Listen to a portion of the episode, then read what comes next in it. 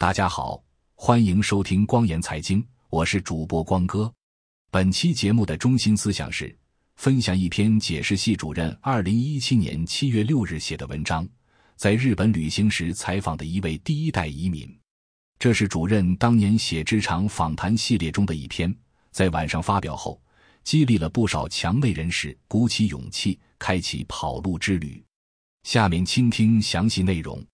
职场访谈之第一代移民，二零一七年七月六日，作者解释系主任早就说带老婆孩子来日本游玩，本来想今年樱花季的时候来的，各种公司事务交错没赶上，一再改期后，七月第一个星期终于成行。我这个人信奉穷家富路，所以举家出行一定要安全、方便、舒适，更何况这一次我老丈人和丈母娘还同行，除了机票、酒店以外。在东京的接送和游玩，能订上专车的就都订上了。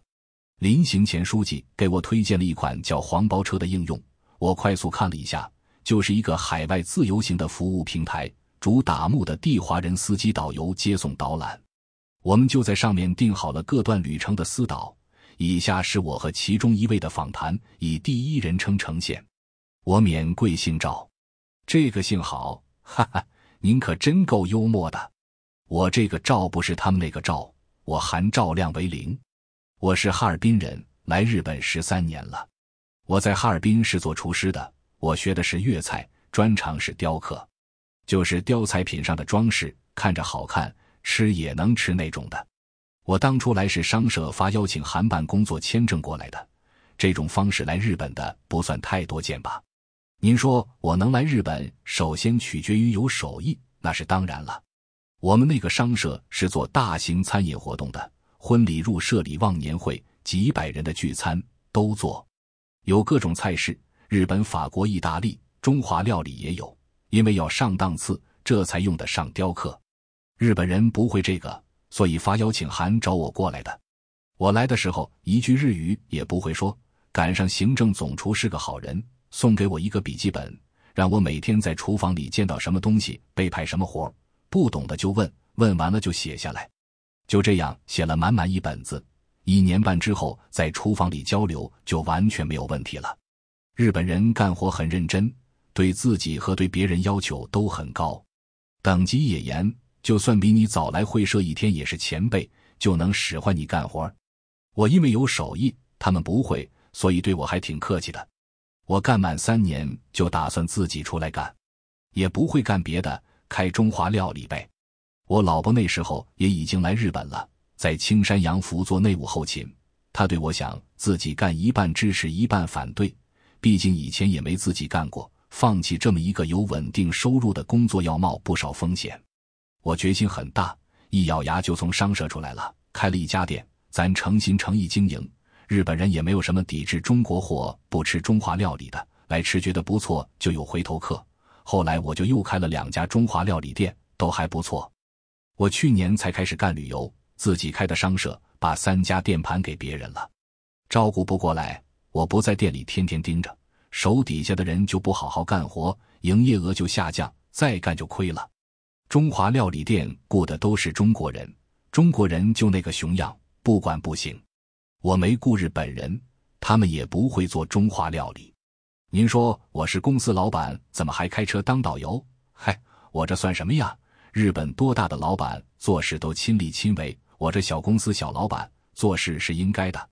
黄包车和我们签约了，从国内发活过来，我这边其他人都接活去了，我才接的你们。我今天带你们游玩富士山，明天开始有十二天的时间要带国内来的客人开车游览大半个日本，这么一趟下来，合人民币的话。我能挣三万多块钱，我和我老婆现在加起来一年能挣合人民币有一百万了。我没必要对您吹牛，我说多了你也不会征我的税，我说少了你也不会补给我，对不对？能挣这个数对我来说很知足了。如果我还在国内，肯定挣不到这个钱。和我同辈的干得好的，现在一年能挣二三十万就不错了，多数人在哈尔滨一年挣不到十万。我和我老婆都拿了日本永居了，除了不能参加选举，其他福利什么的和日本人一样了。不过我不大关心政治，其实大多数日本人，我看也不怎么关心，大家都想着过好自己的日子，政府不要来添麻烦就行。日本人对中国人印象怎么样？其实大部分普通日本人没有什么特别的好印象、坏印象。最近坏印象比较多，但那都是中国人自己做的。公共场所大声喧哗、乱扔垃圾、随地吐痰、露肚皮、抠脚丫子，你来人家的地方了，不遵守人家的规矩，就别怪人家烦你，对吧？我现在和日本人直接打交道的时间并不多，可能也就百分之二十左右，主要是和公务员打交道。我是纳税人，他们对我客气的不得了。另外就是我也会和公立医院打交道，主要就是帮国内来的客人预约做全面的身体检查，主要是筛查癌症，这个必须预约才能做，而且日本政府要求做这个的得有医疗翻译资质。我手底下雇了这方面的中国人，这个生意很大，现在来的人太多了。日本的癌症筛查发现的早，治疗的早。存活率就高，不像国内一发现就是晚期了。吃点好的，准备后事吧。拿你当摇钱树，也不一定给你好好治。对，我和我老婆就是第一代移民了，东北人和日本历史上有点渊源。刚来肯定难，但是只要你肯干，机会还是有的。我开料理店也不用担心工商税务、卫生防疫、消防之类来吃卡拿药。我开旅行社，守法经营，按章纳税，哪一级政府对我都客客气气。我买个房子也不用担心哪天被扒了修路，对吧？孩子一直在老家，爷爷奶奶帮着带，现在快要上初中了，我在这边也稳定下来了，马上接过来让他接受日本的中学教育。我觉得这个年龄段过来比较合适，中文基础有了，也能学日语和日本文化，将来大学毕业了，出路希望可以更广一些。愿意留在这里就留，愿意回国有个双语优势和国外学习生活的经历也不错。我现在还没买房，等孩子过来了就买。看差不多了，我打算买那种三层的一户建，加起来能有一百五十平方米，七八千万日元，和人民币四百七八十万不到五百万吧。周围能有个不错的学校让孩子上，孩子刚来不懂日语也没关系。头一年，学校会给安排个辅导老师，帮着孩子适应。我现在每个月都交足退休金，我老了也在这里养老。在日本工作时间越长，交养老金时间就越长，养老金管的还不错。退休之后，生活水平不回有什么下降？再说还有政府兜底，在这养老肯定比回国强。我最怀念中国什么？没想过这个问题，好像也没什么好怀念的。